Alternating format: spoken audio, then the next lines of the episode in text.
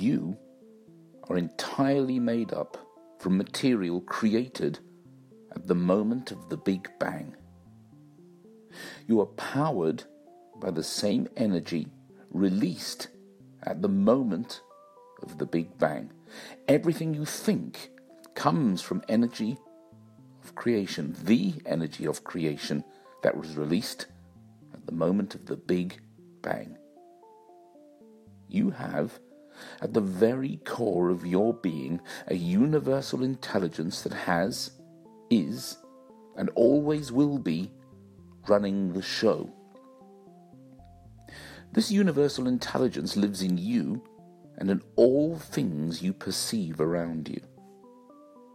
It is an impersonal intelligence. It knows nothing about you. This is because you are a story you get to make up about the coincidence of stars that you call me. You possess the gift of self awareness and the ability to make up who you are. The universal intelligence of life doesn't know who you are. It knows not whose heart it beats. It knows not whose lungs it fills. It knows not whose food it digests.